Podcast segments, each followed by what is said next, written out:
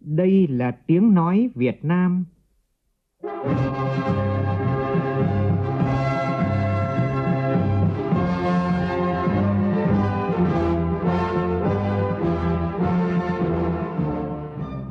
là tiếng nói Việt Nam, phát thanh từ Hà Nội, thủ đô nước Cộng hòa xã hội chủ nghĩa Việt Nam.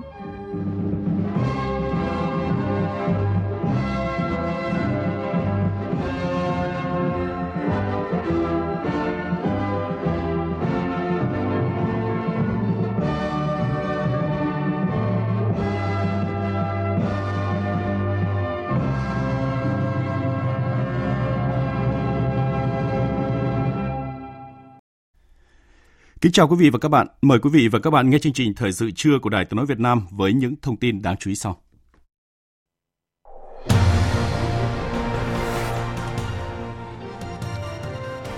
Tổng Bí thư, Chủ tịch nước Nguyễn Phú Trọng chủ trì cuộc họp thường trực Ban chỉ đạo Trung ương về phòng chống tham nhũng. Hội nghị hiệp thương lần 2 do Đoàn Chủ tịch Ủy ban Trung Mặt trận Tổ quốc Việt Nam tổ chức thông qua danh sách 205 người ở Trung ương ứng cử đại biểu Quốc hội khóa 15. Vải thiều lục ngạn vừa được bảo hộ chỉ dẫn địa lý tại Nhật Bản, trong khi đó thêm hai công ty Việt Nam được phép xuất khẩu sữa sang thị trường Trung Quốc. Trong phần tin thế giới, lần đầu tiên sau hơn 30 năm, Liên minh châu Âu có thể sẽ trừng phạt các quan chức và tổ chức tại Trung Quốc với cáo buộc vi phạm nhân quyền. Iran công bố kết quả điều tra vụ bắn nhầm máy bay chở khách Ukraine hồi năm ngoái khiến toàn bộ 176 hành khách và phi hành đoàn thiệt mạng.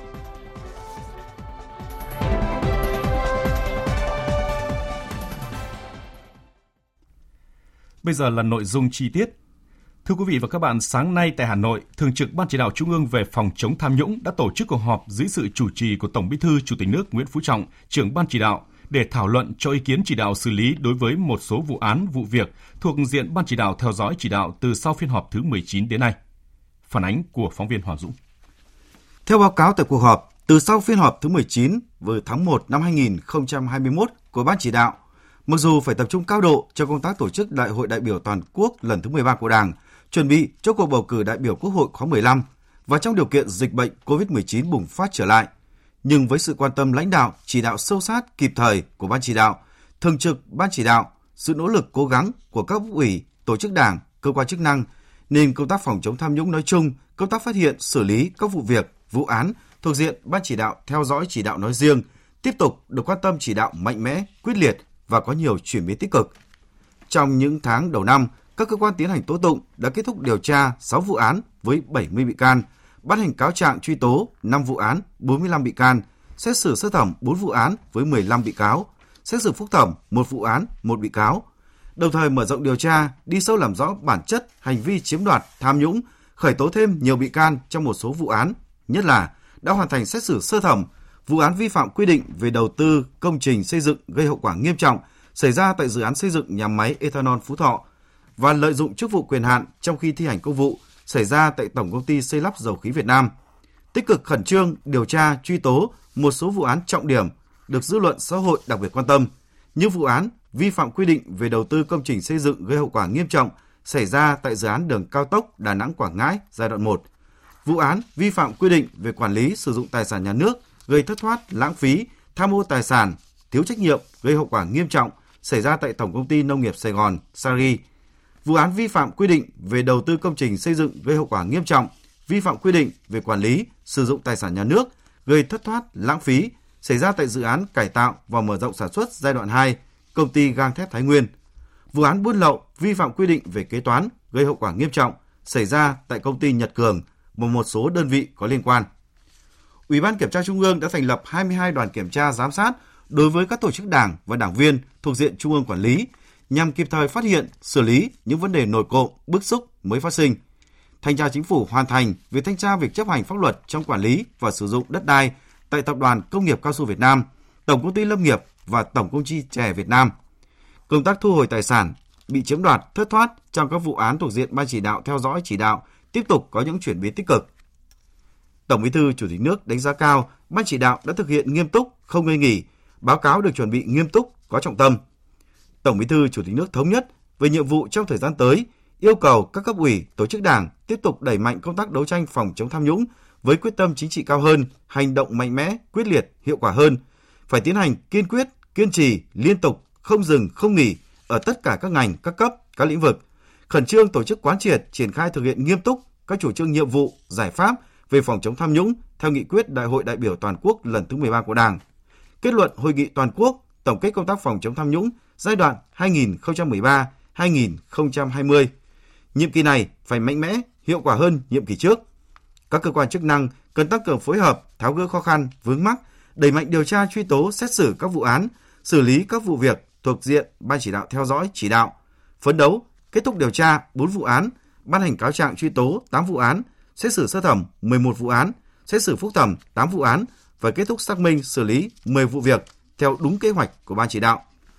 Thường trực ban chỉ đạo cũng thống nhất đề xuất ban chỉ đạo kết thúc chỉ đạo xử lý đối với 7 vụ án, một vụ việc thuộc diện ban chỉ đạo theo dõi chỉ đạo do đã kết thúc việc xử lý theo quy định của pháp luật,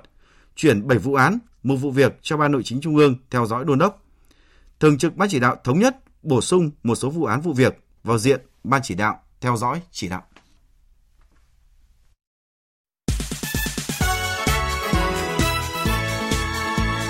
Hướng tới cuộc bầu cử đại biểu Quốc hội khóa 15 và Hội đồng Nhân dân các cấp nhiệm kỳ 2021 đến 2026.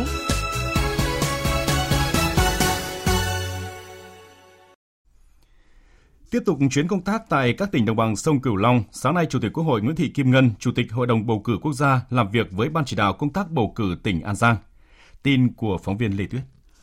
Đến 17 giờ ngày 14 tháng 3 vừa qua, Ủy ban bầu cử tỉnh An Giang đã tiếp nhận 15 hồ sơ của người ứng cử đại biểu Quốc hội và 110 hồ sơ của người ứng cử đại biểu Hội đồng nhân dân tỉnh, trong đó có hồ sơ của ừ, trường hợp tự ứng cử đại biểu Quốc hội, hai trường hợp tự ứng cử đại biểu Hội đồng nhân dân tỉnh. Để đảm bảo an toàn về an ninh trật tự và y tế cho cuộc bầu cử, Tiểu ban An ninh trật tự và y tế Ủy ban bầu cử tỉnh đã xây dựng kế hoạch à, triển khai các phương án để bảo vệ tốt công tác bầu cử trên cơ sở phân công phối hợp giữa ba lực lượng là công an, quân sự, y tế, đặc biệt đã xây dựng kế hoạch kịch bản về phòng chống dịch COVID-19 theo cấp độ cao, thấp để ứng phó kịp thời hiệu quả trong thời điểm diễn ra bầu cử. Phát biểu chỉ đạo tại cuộc làm việc, Chủ tịch Quốc hội Nguyễn Thị Kim Ngân cho rằng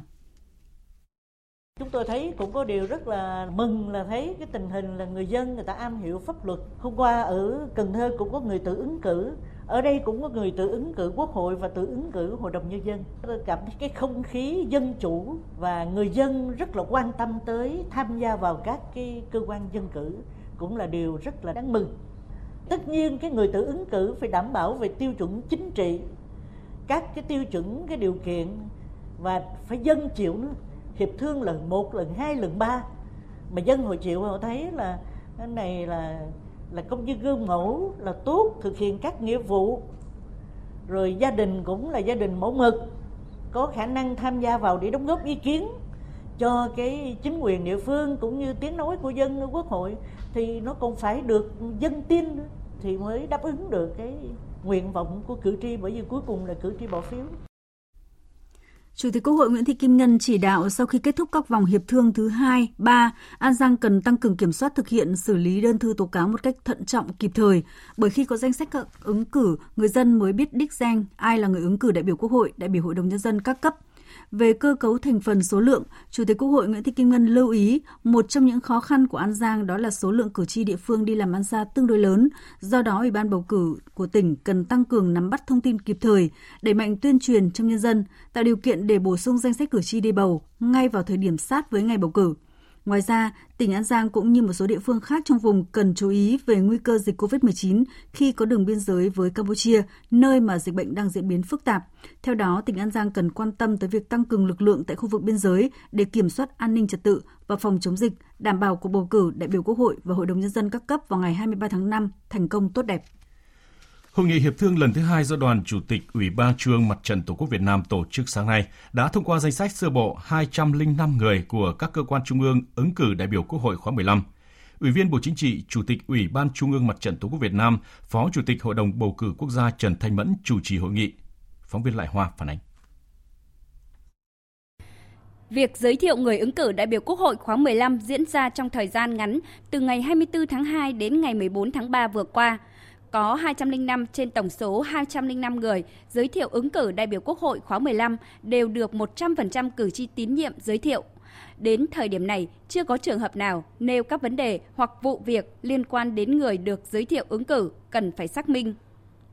Tại hội nghị, các đại biểu băn khoăn về việc tổng số đại biểu cơ quan tổ chức đơn vị ở Trung ương được phân bổ giới thiệu ứng cử đại biểu Quốc hội khóa 15 là 207 đại biểu, nhưng cơ quan tổ chức đơn vị chỉ giới thiệu được 205 người. Như vậy là giới thiệu chưa đủ. Các cơ quan được phân bổ đại biểu giới thiệu đúng số lượng đại biểu Quốc hội, riêng cơ quan Đảng được phân bổ 10 đại biểu nhưng giới thiệu 11 người. Các cơ quan của Quốc hội, Ủy ban Thường vụ Quốc hội, Văn phòng Quốc hội, đại biểu Quốc hội chuyên trách ở Trung ương được phân bổ 133 đại biểu nhưng giới thiệu 130 người.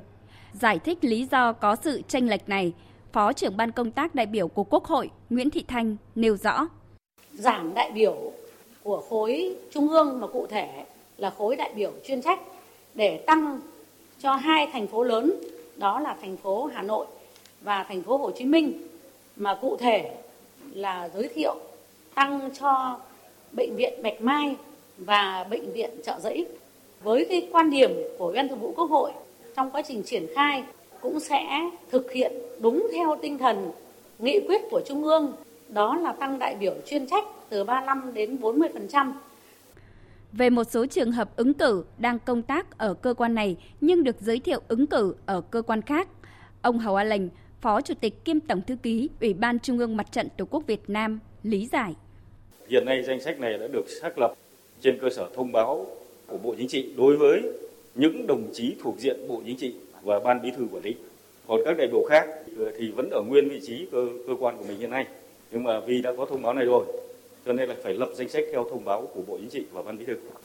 Tại hội nghị hiệp thương, 100% ủy viên Đoàn Chủ tịch Ủy ban Trung ương Mặt trận Tổ quốc Việt Nam có mặt đã biểu quyết thông qua danh sách sơ bộ 205 người của cơ quan trung ương ứng cử đại biểu Quốc hội khóa 15 Hướng tới kỷ niệm 90 năm ngày thành lập Đoàn Thanh niên Cộng sản Hồ Chí Minh, sáng nay Tổng cục Chính trị Quân đội Nhân dân Việt Nam tổ chức lễ kỷ niệm trực tuyến ngày thành lập Đoàn Thanh niên Cộng sản Hồ Chí Minh, tuyên dương cán bộ đoàn xuất sắc giai đoạn 2016-2020 và gương mặt trẻ tiêu biểu toàn quân năm 2020. Đại tướng Lương Cường, Ủy viên Bộ Chính trị, chủ nhiệm Tổng cục Chính trị chủ trì lễ kỷ niệm. Tại lễ kỷ niệm, Tổng cục Chính trị tặng bằng khen cho 90 cán bộ đoàn, cán bộ đảm nhiệm công tác thanh niên có thành tích xuất sắc giai đoạn 2016-2020 trong toàn quân và tặng bằng khen cho 18 gương mặt trẻ triển vọng toàn quân năm 2020. Trước đó, Bộ trưởng Bộ Quốc phòng đã tặng bằng khen cho 10 gương mặt trẻ tiêu biểu toàn quân.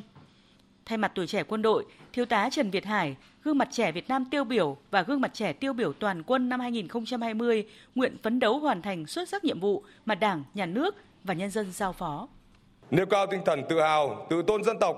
luôn tuân tu dưỡng, rèn luyện phẩm chất của người quân nhân cách mạng, thương yêu đồng chí, kính trọng nhân dân, kỷ luật nghiêm minh, rèn luyện bản lĩnh chính trị kiên định, vững vàng, cảnh giác, nhận rõ đối tượng, đối tác, mài sắc ý chí chiến đấu, vượt qua mọi khó khăn, thử thách, sẵn sàng nhận và hoàn thành tốt mọi nhiệm vụ được giao, đi bất cứ nơi đâu, làm bất cứ việc gì khi Tổ quốc cần, sẵn sàng hy sinh cả tính mạng của mình để góp phần xây dựng bảo vệ vững chắc Tổ quốc Việt Nam xã hội chủ nghĩa. Tại lễ kỷ niệm, Đại tướng Lương Cường nhấn mạnh những năm tới tình hình thế giới và khu vực tiếp tục có những diễn biến khó lường. Để hoàn thành thắng lợi nhiệm vụ trong thời kỳ mới, Đại tướng Lương Cường đề nghị cấp ủy, chính ủy, chính trị viên, người chỉ huy và cơ quan chính trị các cấp cần tập trung sự lãnh đạo, chỉ đạo, chăm lo xây dựng, tạo điều kiện tốt hơn nữa để nâng cao chất lượng, hiệu quả hoạt động của công tác đoàn và phong trào thanh niên. Thường xuyên lắng nghe ý kiến, tâm tư, nguyện vọng và kịp thời giải quyết những nguyện vọng chính đáng của thanh niên. Tin tưởng giao nhiệm vụ, tạo điều kiện thuận lợi để cán bộ, đoàn viên thanh niên được phấn đấu, rèn luyện, cống hiến và trưởng thành. Sáng nay, hội nghị tư lệnh lực lượng quốc phòng các nước ASEAN lần thứ 18 diễn ra theo hình thức trực tuyến với sự chủ trì của Brunei, nước chủ tịch ASEAN 2021. Thượng tướng Nguyễn Phương Nam, Phó Tổng tham mưu trưởng Quân đội Nhân dân Việt Nam dẫn đầu đoàn đại biểu Bộ Quốc phòng Việt Nam tham dự hội nghị. Phóng viên Phương Hoa thông tin.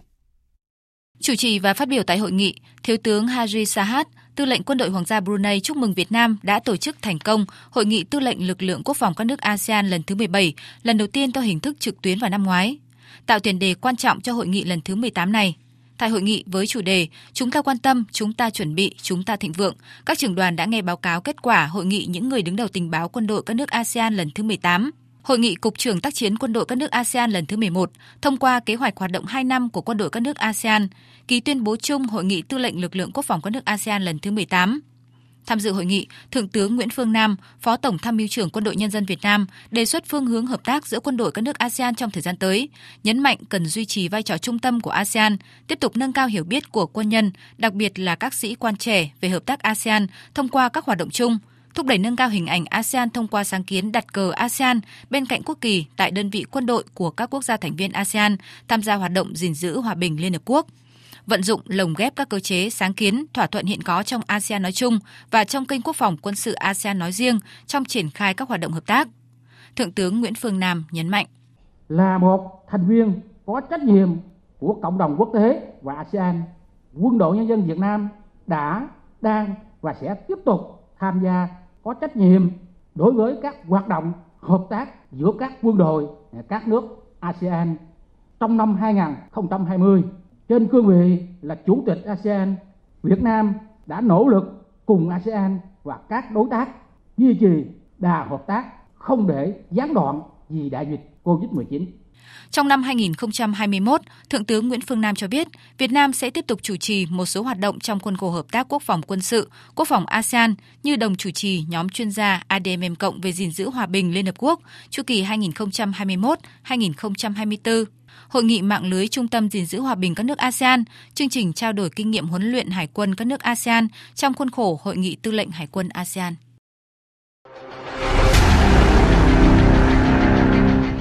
Đẩy lùi COVID-19, bảo vệ mình là bảo vệ cộng đồng.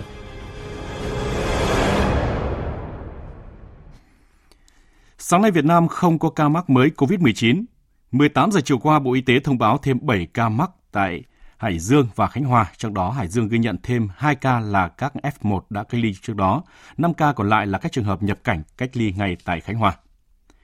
Từ hôm nay đến hết ngày 31 tháng 3 này, toàn tỉnh Hải Dương thực hiện phòng chống dịch theo chỉ thị 19 của Thủ tướng Chính phủ. Tuy nhiên, mức độ phòng chống dịch được địa phương nâng cao hơn một bước khi yêu cầu nhà hàng quán ăn, quán cà phê chưa được phục vụ tại chỗ, khách đến mua mang về cần giữ khoảng cách tối thiểu 2 mét khi tiếp xúc. Các điểm vui chơi giải trí, cơ sở làm đẹp, massage, karaoke, vũ trường, dạp chiếu phim tiếp tục dừng hoạt động để phục vụ chống dịch. Các lễ hội, nghi lễ tôn giáo tín ngưỡng, các giải thi đấu thể thao, sự kiện tập trung sẽ phải hủy bỏ nếu quá 30 người. Cơ sở kinh doanh thương mại dịch vụ như bán buôn bán lẻ, sổ số, khách sạn, cơ sở lưu trú, khu tập luyện thể thao, di tích được hoạt động trở lại. Vận tải hành khách lên tỉnh từ Hải Dương đi và ngược lại chỉ được chở tối đa là 50% số ghế nhưng không vượt quá 20 người. Riêng xe taxi thì chỉ được phép chở một người duy nhất. Tiếp tục công tác tiêm chủng vaccine ngừa COVID-19 đợt 1 sáng nay tại Bệnh viện Giã chiến Trung tâm Y tế thành phố Điện Biên Phủ, tỉnh Điện Biên đã triển khai tiêm những mũi vaccine AstraZeneca phòng COVID-19 đầu tiên cho lực lượng y bác sĩ làm nhiệm vụ tuyến đầu chống dịch. Trong mũi 1, đợt 1, hơn 170 cán bộ y bác sĩ nhân viên làm việc tại Bệnh viện Giã chiến sẽ tham gia tiêm vaccine trong điều kiện đảm bảo tuyệt đối an toàn. Ghi nhận của phóng viên Vũ Lợi, cơ quan thường trú khu vực Tây Bắc.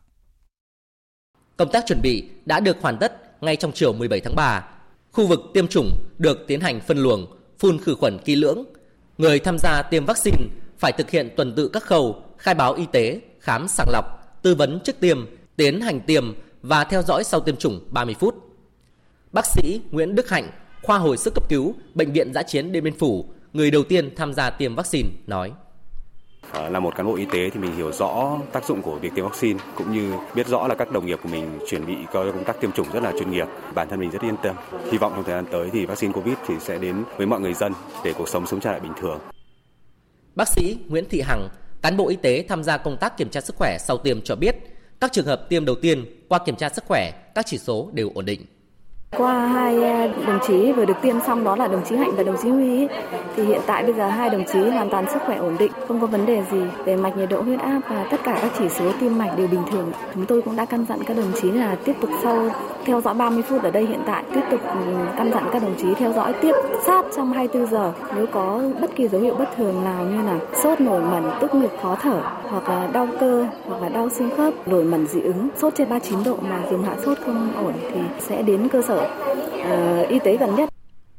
Hiện tỉnh Điện Biên có toàn bộ 1.900 liều vaccine COVID-19 AstraZeneca do Bộ Y tế phân bổ đợt 1. Tỉnh đã dự kiến 4 nhóm đối tượng tiêm vaccine gồm huyện Mường Ảng, chốt kiểm dịch y tế tại đèo Pha Đìn, huyện Tuần Giáo, thành phố Điện Biên Phủ, Bệnh viện Đa khoa tỉnh Điện Biên. Mũi 1, đợt 1 sẽ được tiêm trong 2 ngày 18 đến 19 tháng 3. Vòng 2, tiêm mũi 2 sau khi tiêm mũi thứ nhất 12 tuần khi đã tiếp nhận vaccine COVID-19 AstraZeneca do Bộ Y tế cấp lần 2. Thưa quý vị và các bạn, Liên minh châu EU và một số nước mới đây đã ủng hộ việc dừng dùng chứng nhận tiêm vaccine ngừa COVID-19 như một giải pháp tháo gỡ cho việc đi lại quốc tế thời đại dịch, gọi tắt là hộ chiếu vaccine. Tại phiên họp thường trực chính phủ diễn ra sáng 17 tháng 3 vừa qua, Thủ tướng Nguyễn Xuân Phúc đã yêu cầu các bộ ngành liên quan xem xét, nghiên cứu từng bước mở lại các đường bay quốc tế, chuẩn bị tốt các phương án triển khai áp dụng hộ chiếu vaccine và giao thương có sự kiểm soát. Vậy cần thực hiện hộ chiếu vaccine theo lộ trình như thế nào? Phóng viên Văn Hải đề cập vấn đề này. Theo Ban chỉ đạo quốc gia phòng chống COVID-19, Việt Nam đang chuẩn bị các điều kiện về hệ thống kỹ thuật để có thể sẵn sàng thực hiện hộ chiếu vaccine cho phù hợp với tình hình thực tế sau này. Theo Phó Thủ tướng Vũ Đức Đam, trưởng Ban chỉ đạo quốc gia, đến tháng 4 tới, cơ quan chức năng sẽ hoàn thành hệ thống kỹ thuật sẵn sàng đáp ứng hộ chiếu vaccine. Giả sử mình có đồng ý vaccine visa, bây giờ mình cũng đã triển khai các công cụ để mà cấp visa mà công nhận visa đâu. Thế thì bây giờ chúng ta phải triển khai tất cả các công cụ để mà chúng ta coi lúc mà giả sử các bên chuyên môn người ta bảo chấp nhận được visa thì mình phải làm được. Hiện nay mình chưa có. Thì giải pháp kỹ thuật của mình là anh em các nơi là sẽ sẵn sàng vào đầu tháng tư. Vậy khi nào Việt Nam thực hiện hộ chiếu vaccine? Đây vẫn là câu hỏi khó, ngay cả với Bộ Y tế. Bởi lẽ, dù hiện nay Việt Nam và nhiều nước trên thế giới đã tiến hành tiêm vaccine COVID-19, nhưng tất cả đều chưa chắc chắn về hiệu quả phòng bệnh của những loại vaccine mới này đạt bao nhiêu phần trăm. Ông Lương Ngọc Khuê, Cục trưởng Cục Quản lý Khám chữa bệnh Bộ Y tế băn khoăn. Chúng ta biết là hiện nay eh, mặc dù vaccine đã có như ở Mỹ và châu Âu mấy hôm nay thì tỷ lệ người bệnh thì tăng lên. Một lẽ rất là đơn giản đó là biến chủng. Chắc chắn là chúng ta phải sống chung với Covid. Tuy nhiên, theo kinh nghiệm phòng chống các loại dịch bệnh truyền nhiễm đã xuất hiện lâu năm, khi nào tỷ lệ tiêm chủng đạt 70% thì sẽ đạt được miễn dịch cộng đồng. Và cũng khi đó, việc thực hiện hộ chiếu vaccine là điều tất yếu.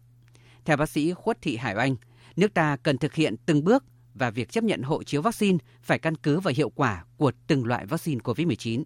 Hiện nay thì vaccine COVID ở trên thế giới thì mình có thể tạm chia ra làm hai loại. Một cái loại là đã được ờ, tổ chức y tế thế giới hoặc là các cái cơ quan à, kiểm soát về dược phẩm ở các nước có uy tín như là FDA của Mỹ hay là cơ quan à, kiểm soát về dược phẩm của châu Âu hay là tổ chức y tế thế giới họ cấp giấy chứng nhận thì đấy là những cái vaccine mà có hiệu lực phòng bệnh cao bên cạnh đó thì cũng rất là nhiều nước đang sản xuất vaccine. Và có những nước ấy thì họ sản xuất cái lượng vaccine rất là lớn và cung cấp cho các nước khác. Nhưng mà cái vaccine đấy thì chưa được các cái cơ quan mà có uy tín công nhận. Thì cái hiệu lực của vaccine đấy mình không biết. Vì thế cho nên cái mà hộ chiếu vaccine hay là cái visa vaccine đấy,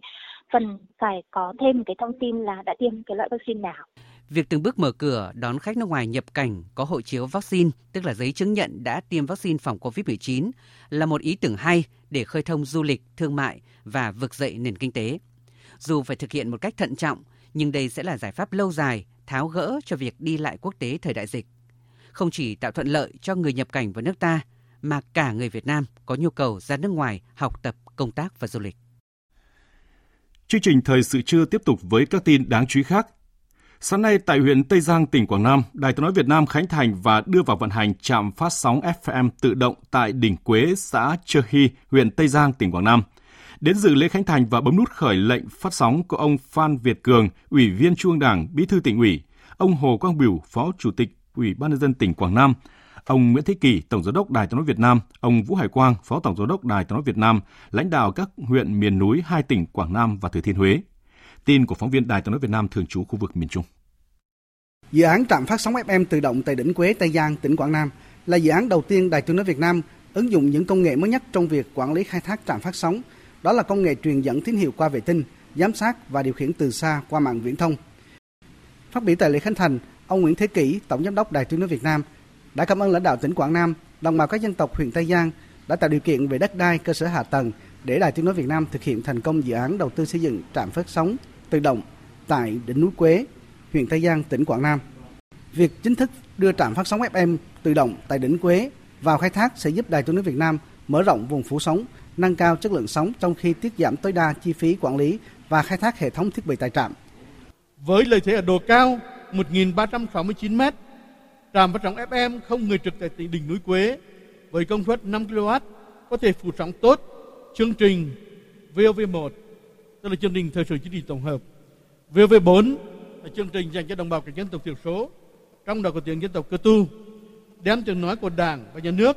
của cấp ủy chính quyền tỉnh Quảng Nam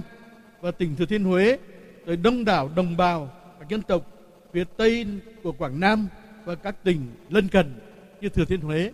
và một số đơn vị huyện của bản Lào. Tại buổi lễ, ông Phan Việt Cường, Bí thư tỉnh ủy Quảng Nam, ông Nguyễn Thế Kỷ, Tổng giám đốc Đài Tiếng nói Việt Nam cùng lãnh đạo Đài Tiếng nói Việt Nam tỉnh Quảng Nam đã các ban khánh thành, bấm nút khởi lệnh phát sóng phát thanh quốc gia phục vụ đồng bào các dân tộc tỉnh Quảng Nam và các địa phương lân cận. Theo vụ trưởng vụ châu Á tại châu Phi, Bộ Công Thương, Tổng cục Hải quan Trung Quốc vừa thông báo cấp mã giao dịch cho phép hai công ty của Việt Nam được phép xuất khẩu sản phẩm sữa sang thị trường nước này. Đó là công ty trách nhiệm hữu hạn Freeland Campina Hà Nam được phép xuất khẩu sản phẩm sữa tiệt trùng và sữa lên men sang thị trường Trung Quốc và công ty trách nhiệm hữu hạn Freeland Campina Việt Nam được phép xuất khẩu sản phẩm sữa tiệt trùng, sữa lên men, sữa đặc có đường và các sản phẩm sữa khác sang thị trường Trung Quốc. Đến thời điểm hiện tại, cơ quan chức năng của Trung Quốc đã cấp mã giao dịch cho phép 9 công ty, nhà máy của Việt Nam xuất khẩu các sản phẩm sữa sang thị trường Trung Quốc như là TH Chu Milk, Hà Nội Milk, Nutifood, Vinamilk. Vải thiều lục ngạn vừa được bảo hộ chỉ dẫn địa lý tại Nhật Bản. Đây là kết quả của việc thực hiện bản ghi nhớ hợp tác về chỉ dẫn địa lý giữa Việt Nam và Nhật Bản của Cục Sở hữu trí tuệ Bộ Khoa học và Công nghệ và Cục Công nghiệp Thực phẩm Bộ Nông lâm và Ngư nghiệp Nhật Bản. Sau khi vải thiều lục ngạn được Cục Sở hữu trí tuệ cấp giấy chứng nhận đăng ký chỉ dẫn địa lý vào năm 2008, giá trị quả vải tăng cao, thị trường xuất khẩu mở rộng, trong đó có Nhật Bản – Tuy nhiên, quả vải xuất khẩu Việt Nam chịu nhiều thiệt thòi là gắn tên của đơn vị cung cấp sản phẩm phía Nhật Bản trong quá trình tiêu thụ. Do đó, với việc được bảo hộ chỉ dẫn địa lý tại Nhật Bản, quả vải thiều lục ngạn từ nay được gắn chỉ dẫn địa lý vải thiều lục ngạn lên các sản phẩm xuất khẩu sang Nhật Bản. Giá trị gia tăng của sản phẩm sẽ cao hơn, cơ hội được người tiêu dùng tin tưởng và lựa chọn cao hơn.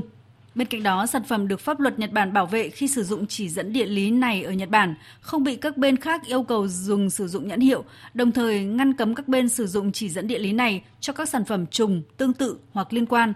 Đây là cơ hội để vải thiều lục ngạn mở rộng thị trường tiêu thụ ở nhiều quốc gia khác, vì Nhật Bản được biết đến là một trong những thị trường có tiêu chuẩn nhập khẩu khắt khe trên thế giới huyện Simacai, tỉnh Lào Cai vừa công bố quyết định của Bộ Văn hóa, Thể thao và Du lịch công nhận nghi lễ cúng rừng của người Mông là di sản văn hóa phi vật thể quốc gia. Phóng viên Thanh Thủy, thường trú khu vực Tây Bắc đưa tin. Nghi lễ cúng rừng của người Mông huyện Simacai, tỉnh Lào Cai là tập quán tín ngưỡng được tổ chức vào dịp tháng 2, tháng 6 âm lịch hàng năm. Đây là lễ hội truyền thống, là nét văn hóa tâm linh độc đáo có từ lâu đời của cộng đồng người Mông, nơi đại ngàn Simacai – Thông qua lễ cúng rừng, đồng bào Mông cầu mong một năm mưa thuận gió hòa, mùa màng tươi tốt, cuộc sống ấm no, đoàn kết. Ngoài ý nghĩa tín ngưỡng thiêng liêng, lễ cúng rừng còn là dịp để giáo dục ý thức cho mọi người tình yêu thiên nhiên, ý thức bảo vệ rừng, bảo vệ môi trường sống, tình yêu bản làng quê hương. Tập tục cúng rừng đã góp phần giữ nhiều cánh rừng của đồng bào Mông ở Simacai hầu như còn nguyên vẹn. Tiếp tục chương trình là những thông tin thời tiết đáng chú ý. Trung tâm Dự báo Khí tượng Thủy văn Quốc gia cho biết, từ hôm nay đến ngày 20 tháng 3, Nam Trung Bộ, Tây Nguyên và Nam Bộ tiếp tục có nắng khô với nhiệt độ phổ biến cao nhất trong ngày từ 29 đến 35 độ, có nơi nắng nóng. Riêng miền Đông Nam Bộ từ ngày hôm nay có nắng nóng, độ ẩm trong không khí thấp. Thời gian này là mùa rụng lá ở nhiều cánh rừng, trời nóng khô khiến các lớp thực bì trở nên khô giòn. Cùng với đó, người dân cũng đang đốt nương làm rẫy, nếu không đảm bảo khoảng cách có thể khiến các tàn lửa dễ bay xa, bén vào rừng gây cháy. Trong khi đó, ở Bắc Bộ tiếp tục trạng thái mưa nhỏ, mưa phùn kèm sương mù về đêm và sáng sớm, trời âm u, độ ẩm trung bình cao. Nhiệt độ tiếp tục tăng cho đến cuối tuần trước khi đón không khí lạnh mới. Thời tiết nhiều sương mù, độ ẩm cao thường tạo điều kiện cho các vi sinh vật, nấm mốc, vi khuẩn gây bệnh phát triển mạnh và phát tán trong không gian. Và đây cũng là nguyên nhân khiến người dân dễ mắc phải các căn bệnh đường hô hấp. Để phòng tránh bệnh thì người dân khi di chuyển ngoài đường cần đeo khẩu trang, cần uống đủ nước, ăn thêm hoa quả, tập thể dục thường xuyên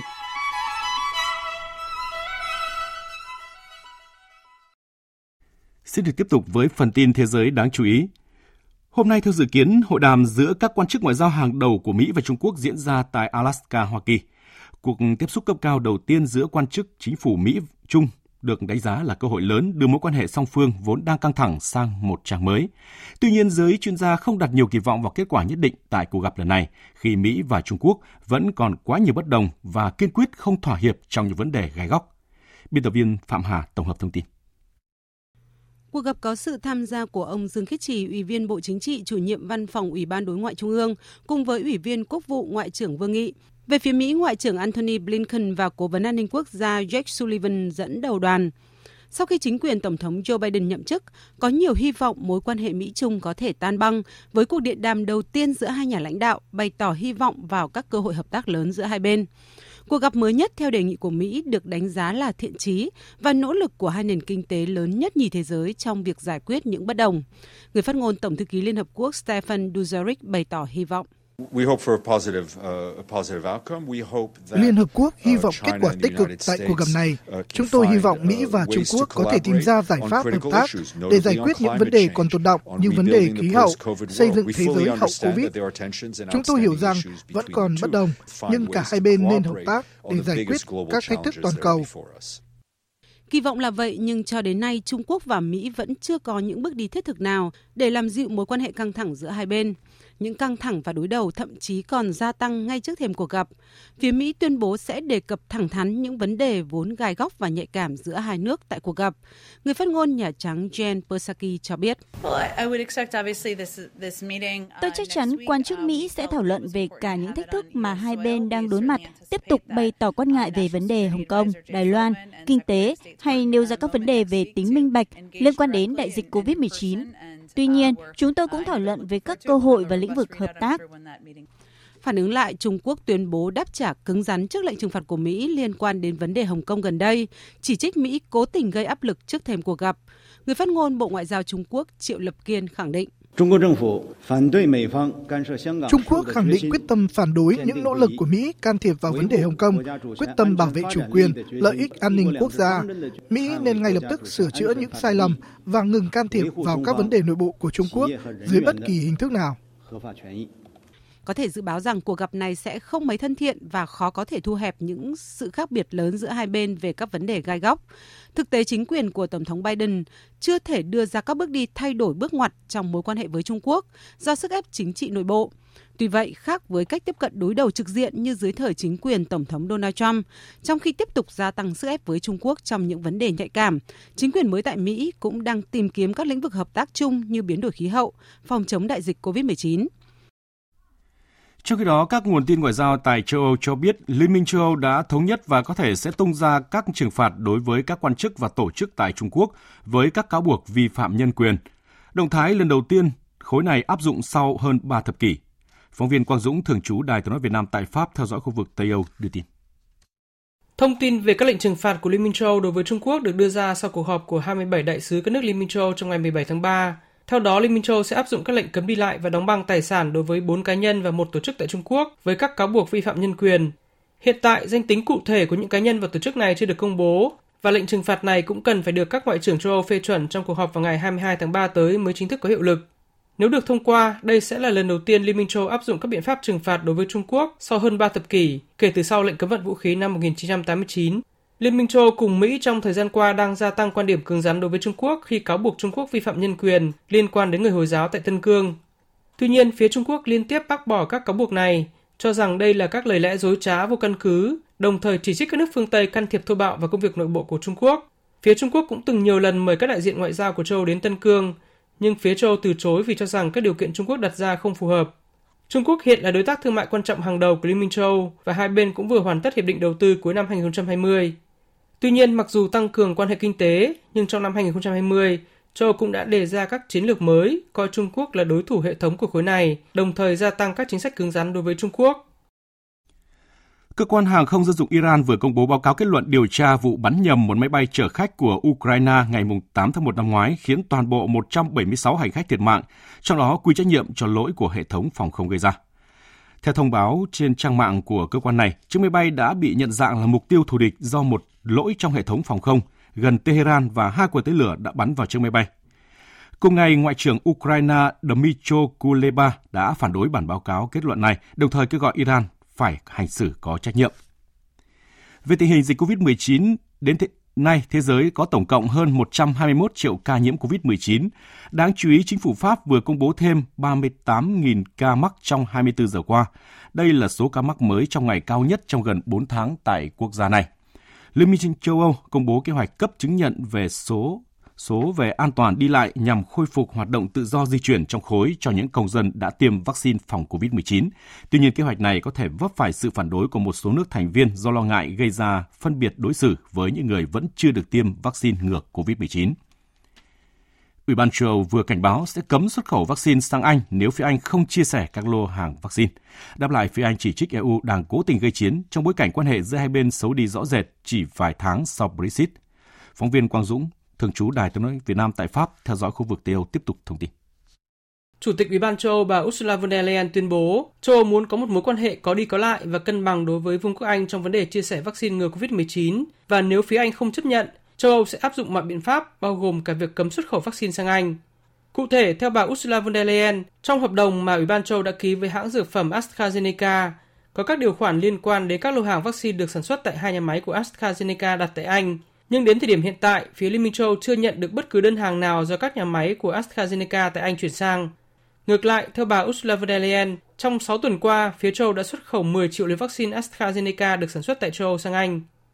Vì thế, Chủ tịch Ủy ban châu cảnh báo, châu Âu buộc phải làm tất cả những gì có thể để bảo vệ lợi ích của khối này.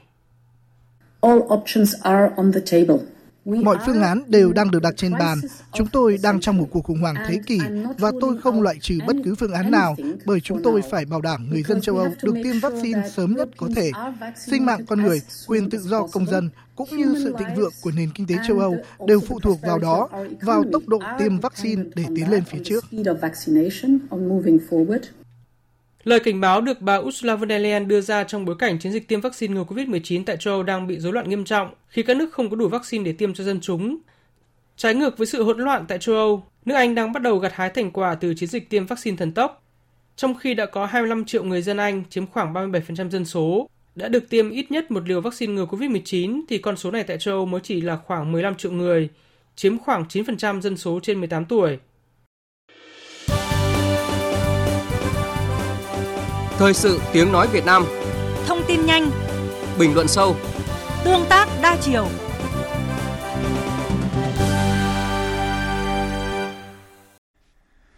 Thưa quý vị, Chủ tịch Ủy ban nhân dân tỉnh Lào Cai vừa quyết định thành lập tổ hỗ trợ doanh nghiệp trên địa bàn. Tổ gồm 17 thành viên do Chủ tịch Ủy ban nhân dân làm tổ trưởng, hai tổ phó gồm hai phó chủ tịch Ủy ban nhân dân tỉnh. Trong bối cảnh dịch bệnh cơ bản được kiểm soát, chiến dịch tiêm vaccine COVID-19 đã được tiến hành, việc chúng ta dần trở lại trạng thái bình thường mới đúng nghĩa đang mở ra những cơ hội phát triển mới cho các địa phương. Triển khai nghị quyết Đại hội Đảng toàn quốc lần thứ 13 cũng như nghị quyết Đại hội Đảng bộ địa phương, nhiều tỉnh thành phố hiện đã và đang triển khai các chiến dịch hỗ trợ để dọn tổ đón đại bàng cả nội địa lẫn nước ngoài. Cần nhìn nhận ra sao về nỗ lực này của tỉnh Lào Cai, đâu là những vấn đề đặt ra trong cải thiện môi trường đầu tư kinh doanh, khơi thông dòng chảy kinh tế trên cả nước nói chung – những vấn đề này sẽ được biên tập viên Hoàng Ân bàn luận cùng phóng viên Đài tiếng nói Việt Nam, cơ quan thường trú khu vực Tây Bắc và các chuyên gia kinh tế ngay sau đây. Trước hết, chúng tôi muốn mời quý vị tìm hiểu những thông tin chính liên quan đến mô hình tổ hỗ trợ doanh nghiệp trên địa bàn ở Lào Cai.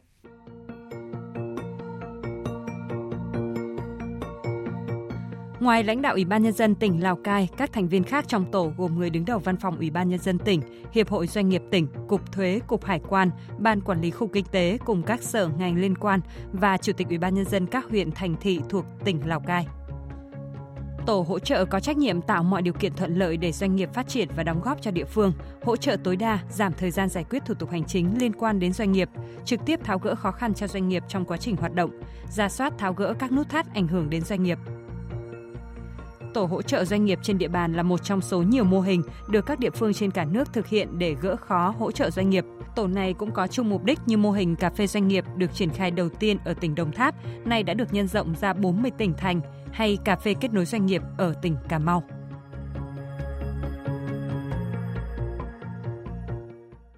Thưa quý thính giả, như vậy là dù có tên gọi khác nhau nhưng mà suy cho cùng, chính quyền các tỉnh đều đang hướng tới việc kiến tạo môi trường kinh doanh minh bạch và an toàn để thu hút doanh nghiệp đến đầu tư. Chúng tôi kết nối với phóng viên An Kiên, cơ quan thường trú Tây Bắc. À, thưa anh An Kiên ạ, hơn 10 năm về trước, Lào Cai cũng đã từng thành lập tổ hỗ trợ doanh nghiệp. À, tổ trưởng khi đó là một phó giám đốc Sở Kế hoạch và Đầu tư của tỉnh. Việc tỉnh thành lập trở lại tổ này, theo quan điểm của anh, sẽ có sự khác biệt và ý nghĩa như thế nào trong bối cảnh hiện nay? Vâng, đương nhiên sẽ rất là khác bởi vì hơn một thập kỷ trước ấy, tổ trưởng là phó giám đốc của Sở Kế hoạch và Đầu tư, còn các cái thành viên là trưởng phó các ngành hoặc là địa phương. Cái sự phân cấp này theo tôi là không rõ rệt. Bởi vì có thành viên nếu như là trưởng ngành, tức là tức là giám đốc sở thì chức vụ còn lớn hơn cả tổ trưởng, chỉ là phó giám đốc thôi thì khi đó cái việc điều phối sẽ rất là khó. Nhưng mà câu chuyện hiện nay thì hoàn toàn khác. Tính trách nhiệm và tính tự quyết sẽ cao hơn rất là nhiều đặc biệt là tổ trưởng là người đứng đầu chính quyền cấp tỉnh ấy, thì khi có vướng mắc gì lập tức là sẽ tiếp nhận chỉ đạo giải quyết ngay vừa tức thời mà lại vừa xuyên suốt và hiệu quả. Nghị quyết Đại hội Đảng bộ tỉnh Lào Cai lần thứ 16 cũng xác định rằng là khuyến khích hỗ trợ phát triển doanh nghiệp khởi nghiệp sáng tạo, chuyển đổi mạnh mẽ các đơn vị sự nghiệp có đủ điều kiện sang hoạt động theo luật doanh nghiệp,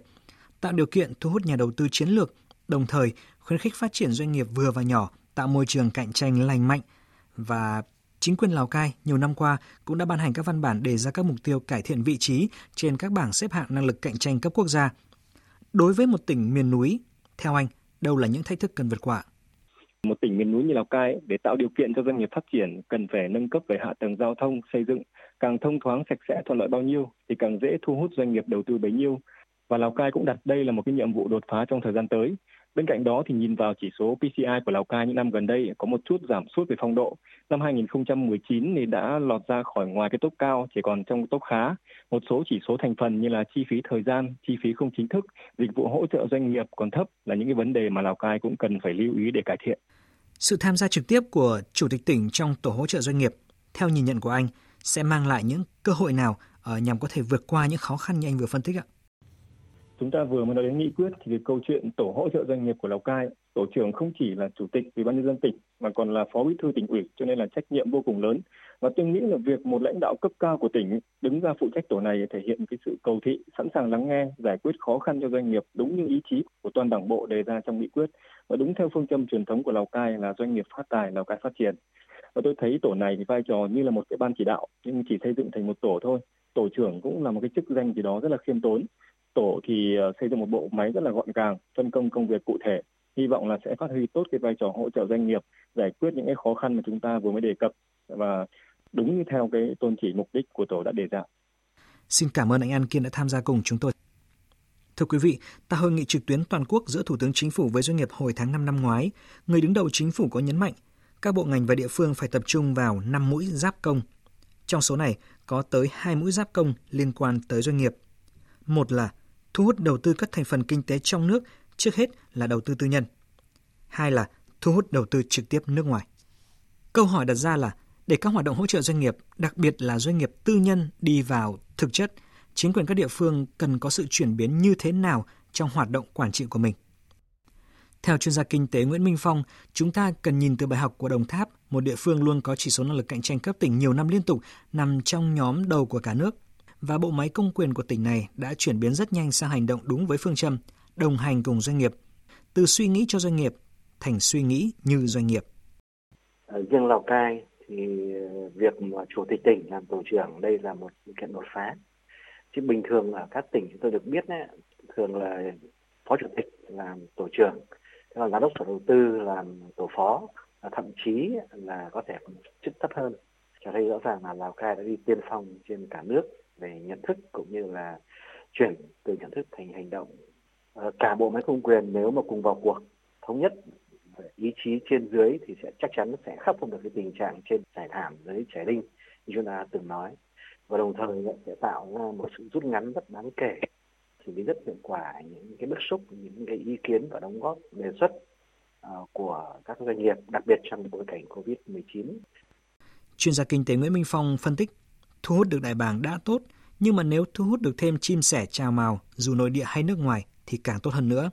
Cốt yếu là do môi trường kinh doanh phải thực sự tạo điều kiện để khuyến khích, hỗ trợ các doanh nghiệp tư nhân phát triển thực sự, đặc biệt là theo hướng hiện đại để phù hợp với yêu cầu thời cuộc mới. Các đến cùng là để tất cả các loại chim về làm tổ, và đặc biệt là đóng góp ngân sách nhà nước cũng như là tạo việc làm và an sinh xã hội. Thế còn cái việc mà cải thiện môi trường đầu tư thì nó không phải là phong trào làm một lúc là xong mà vấn đề là cả một quá trình. Hơn nữa đấy nó cũng cần phải được đo lường và nâng cấp các cái tiêu chí, các quy chuẩn. Bởi vì có những cái tiêu chí, quy chuẩn lúc này thì là tiên tiến, nhưng sau đó nó sẽ rất là lạc hậu. Đặc biệt trong bối cảnh ờ, 4.0 khi mà cái hệ thống chính phủ điện tử nó hoàn thiện hơn và nó xử lý các vấn đề nhanh hơn thì rõ ràng là những cái tiêu chuẩn, quy chuẩn về ngày giờ đó, xử lý các vụ việc nó sẽ càng ngày càng phải rút ngắn và thậm chí là gần như là tính thời điểm tức thì. Thưa quý thính giả, Nghị quyết Đại hội Đảng toàn quốc lần thứ 13 xác định đến năm 2045, 100 năm thành lập nước, Việt Nam trở thành nước phát triển thu nhập cao.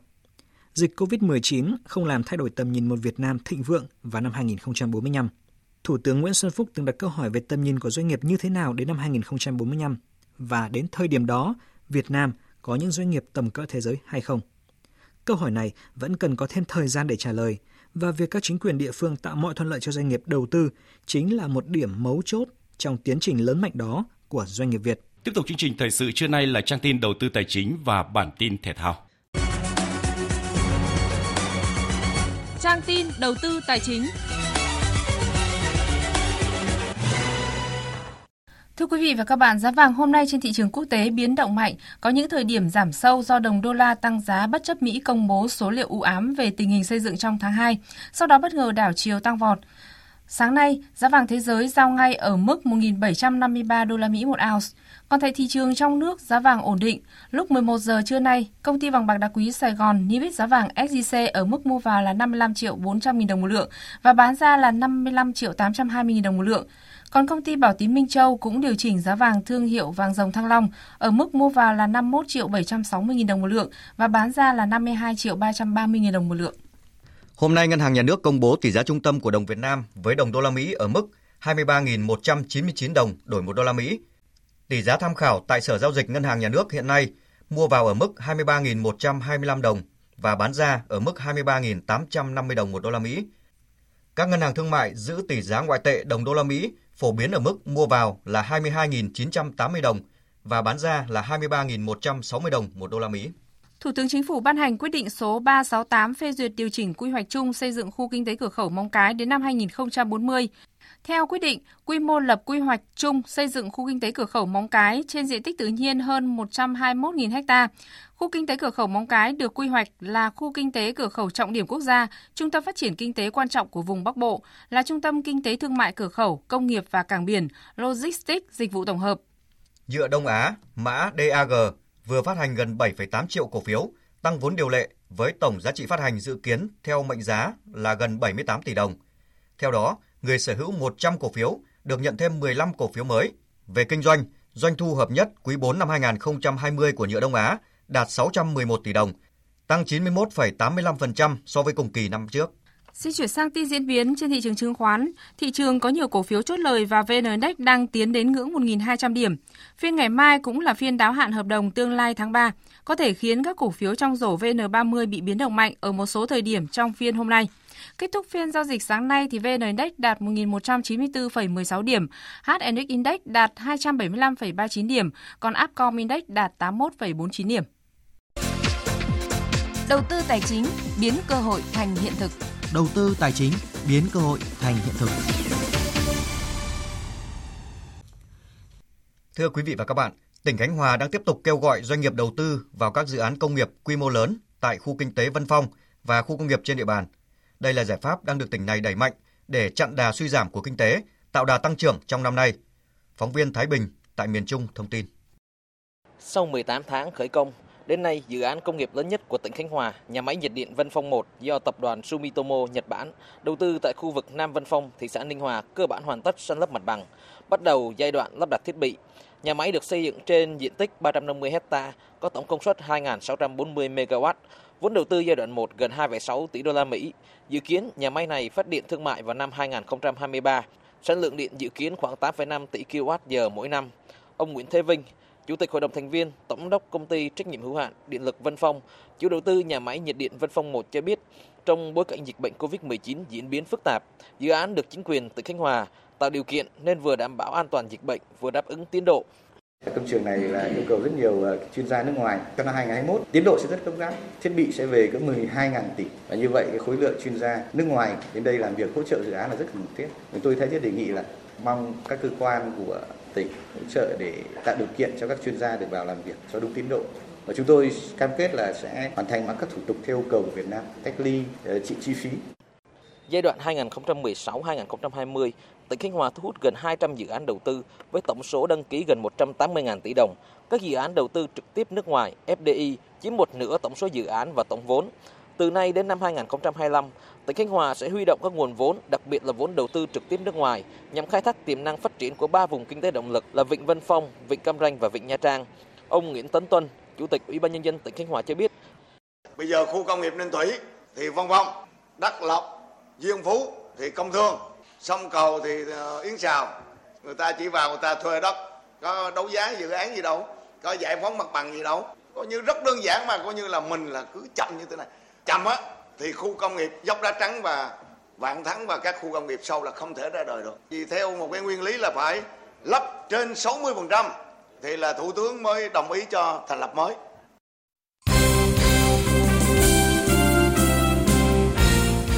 Thưa quý vị và các bạn, chiều nay vòng 4 V-League 2021 sẽ khởi tranh với cặp đấu mở màn Sông Lam Nghệ An tiếp thang Quảng Ninh trên sân Vinh. Nếu như đội chủ nhà Sông Lam Nghệ An vẫn đang chật vật trên con đường đi tìm phong độ đỉnh cao với chỉ vỏn vẹn một điểm thì ở chiều ngược lại, các vị khách đã có hai chiến thắng sau 3 trận đấu đầu mùa và đang có mặt trong top đầu bảng xếp hạng. Với tâm lý tự tin, thầy trò huấn luyện viên Hoàng Thọ cũng đã sẵn sàng để nối dài mạch trận ấn tượng của mình. Tiền vệ Nguyễn Hải Huy của câu lạc bộ Than Quảng Ninh chia sẻ. Em thấy uh, sau ba vòng đấu mà chúng em đã thắng được hai trận thì đấy là sự cố gắng của huấn luyện viên và tất cả các cầu thủ trong đội đều muốn uh, đồng lòng và thi đấu quyết tâm để có được những điểm số ở trong những trận đấu vừa qua. Ở trận đấu trên sân Vinh chiều nay, Than Quảng Ninh sẽ không có sự phục vụ của tiền vệ Mạc Hồng Quân do gặp chấn thương ở trận đấu trước. Họ chắc chắn sẽ gặp nhiều khó khăn trước sự quyết tâm của Sông Lam Nghệ An, những người đang rất khát điểm thời điểm này. Đây là một trận đấu rất là khó khăn đối với câu lạc bộ Than Quảng Ninh vì là Ờ, cái lực lượng của câu lạc bộ Sông Lam cũng rất là mạnh và khi mà hành quân đến ờ, sân vận động Vinh này thì chúng em cũng hy vọng sẽ ờ, cố gắng có một điểm trong trận đấu ngày hôm nay. Là một trong bốn đội bóng đã thi đấu vòng 3 đúng như lịch dự kiến trước khi V-League 2021 phải tạm hoãn vì dịch Covid-19, câu lạc bộ Nam Định có lợi thế khi có thêm thời gian nghỉ ngơi trước khi bước vào vòng 4 gặp đương kim vô địch Viettel. Về mặt lực lượng, đội bóng của huấn luyện viên Nguyễn Văn Sĩ không có sự phục vụ của lão tướng Văn Nhiên do vẫn đang điều trị chấn thương. Thành phần đội bóng chủ yếu là những cầu thủ trẻ được đôn lên đá ở hai mùa giải gần đây. Trong khi đó, những ngoại binh như Rodrigo Diaz hay Felipe Martin dù nỗ lực vẫn chưa đủ sức để kéo cả một tập thể. Hai trận thua trước Thanh Hóa và Hải Phòng là minh chứng cho việc này. Phong độ không ổn định là rào cản lớn nhất để câu lạc bộ Nam Định bước vào cuộc đón tiếp đương kim vô địch Viettel. Huấn luyện viên Nguyễn Văn Sĩ khẳng định. Rõ ràng là với Viettel là một đội bóng như các bạn đã biết là rất là mạnh về cầu thủ ngoại như chất lượng cầu thủ nội của đội Viettel. Tôi ờ, rất là tôn trọng và đánh giá cao về đội Viettel. Tuy nhiên nhưng mà đá trên sân ờ, nhà của chúng tôi thì chúng tôi sẽ cố gắng bằng mọi giá để phấn đấu được cái điểm tối đa. Sắp tới, rất nhiều đội tuyển thể thao của Việt Nam sẽ lên đường để tham dự các giải đấu vòng loại Olympic, trong đó có đội tuyển đấu kiếm. Giải đấu playoff tranh vé dự Thế vận hội của môn đấu kiếm dự kiến được tổ chức tại Hàn Quốc. Tuy nhiên, do dịch bệnh bùng phát trở lại đã khiến cho Liên đoàn đấu kiếm quốc tế phải thay đổi địa điểm sang Uzbekistan. Thời điểm này, đội tuyển đấu kiếm Việt Nam đang tìm đường bay và lên kế hoạch tiêm vaccine. Bên cạnh đó, ban huấn luyện cũng sắp xếp cho toàn đội lên Tam Đảo tập huấn, bởi thời tiết tại đây khá giống với Tashkent. Ông Phùng Lê Quang, chuyên viên quản lý môn đấu kiếm Tổng cục Thể dục Thể thao cho biết. Đấu kiếm đã nộp cái danh sách tham dự giải vòng loại cho Tổng cục Thể dục Thể thao để mà chuyển sang bên y tế chuẩn bị cho việc tiêm vaccine trước khi lên đường. Giải này sẽ thi đấu vào hai ngày 25 và 26 tháng 4. Bộ môn sẽ trình lãnh đạo tổng cục cho đội sáng sớm để tập huấn trước khoảng 7 ngày đến 10 ngày làm quen rồi làm tất cả mọi thứ tốt nhất cho vận động viên để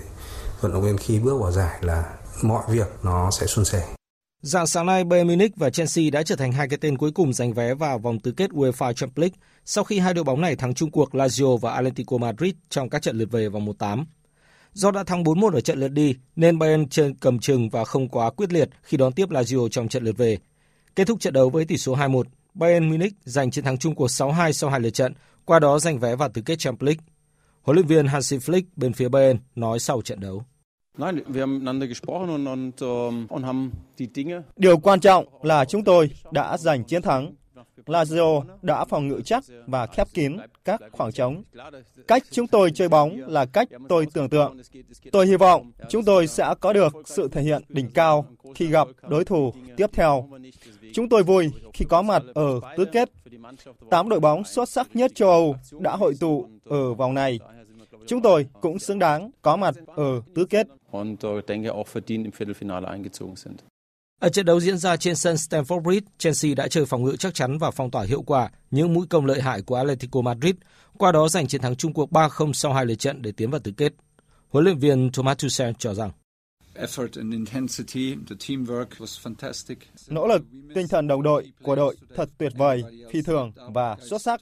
Hôm nay, chúng tôi mất đến 4 cầu thủ chủ chốt, nhưng các vị trí khác đã chơi tốt. Chúng tôi thích nghi với bất kỳ hệ thống nào mà đối thủ đã chơi hôm nay. Qua hai lượt trận, chúng tôi đã giành chiến thắng đậm, chiến thắng xứng đáng và vào tứ kết. Tôi vô cùng hài lòng với các cầu thủ của mình. Theo kế hoạch, vào lúc 18 giờ chiều mai theo giờ Việt Nam, buổi lễ bốc thăm vòng tứ kết Champions League sẽ được tổ chức tại trụ sở của UEFA ở Lyon, Thụy Sĩ và ngay sau đó là lễ bốc thăm vòng tứ kết Europa League. Dự báo thời tiết Phía Tây Bắc Bộ chiều nắng, riêng khu Tây Bắc có nơi nắng nóng, đêm có mưa vài nơi, gió nhẹ, đêm trời lạnh, nhiệt độ từ 20 đến 28 độ. Riêng khu Tây Bắc từ 31 đến 34 độ, có nơi trên 35 độ. Phía Đông Bắc Bộ có mưa nhỏ vài nơi, gió Đông Nam cấp 2, cấp 3, nhiệt độ từ 21 đến 27 độ. Các tỉnh từ Thanh Hóa đến Thừa Thiên Huế có mây, trời nắng, đêm có mưa vài nơi, gió đông đến đông nam cấp 2, cấp 3, nhiệt độ từ 21 đến 29 độ, phía nam có nơi trên 29 độ. Các tỉnh ven biển từ Đà Nẵng đến Bình Thuận, chiều nắng, đêm có mưa vài nơi, gió đông bắc đến đông cấp 2, cấp 3, nhiệt độ từ 22 đến 33 độ. Tây Nguyên chiều nắng, đêm không mưa, gió nhẹ, nhiệt độ từ 18 đến 33 độ. Nam Bộ chiều nắng, miền Đông có nơi có nắng nóng, đêm không mưa, gió nhẹ, nhiệt độ từ 22 đến 35 độ. Khu vực Hà Nội có mưa nhỏ, mưa phùn và sương mù vào sáng sớm, gió Đông Nam cấp 2, cấp 3, nhiệt độ từ 22 đến 27 độ.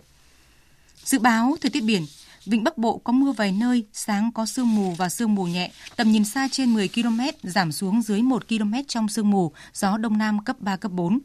Vùng biển từ Quảng Trị đến Quảng Ngãi có mưa vài nơi, gió đông đến đông nam cấp 3, cấp 4. Vùng biển từ Bình Định đến Ninh Thuận và vùng biển từ Bình Thuận đến Cà Mau không mưa, gió đông bắc cấp 3, cấp 4. Khu vực Bắc Biển Đông có mưa vài nơi, gió đông bắc cấp 4, cấp 5. Khu vực giữa Biển Đông, khu vực Nam Biển Đông, khu vực quần đảo Hoàng Sa thuộc thành phố Đà Nẵng và khu vực quần đảo Trường Sa thuộc tỉnh Khánh Hòa có mưa rào và rông vài nơi, gió đông bắc cấp 3, cấp 4. Vùng biển từ Cà Mau đến Kiên Giang và Vịnh Thái Lan có mưa rào vài nơi, gió nhẹ. Những thông tin về thời tiết cũng đã kết thúc chương trình Thời sự trưa nay của Đài Tiếng Nói Việt Nam. Quý vị và các bạn quan tâm để nghe lại chương trình có thể vào trang thông tin điện tử vv1.vn. Chương trình Thời sự trưa nay do các biên tập viên Đức Hưng, Thu Hòa, Hoàng Ân, Hàng Nga với sự hỗ trợ của kỹ thuật viên Thúy Linh, sản xuất và thực hiện, chịu trách nhiệm nội dung Nguyễn Vũ Duy. Cảm ơn sự chú ý lắng nghe của quý vị và các bạn.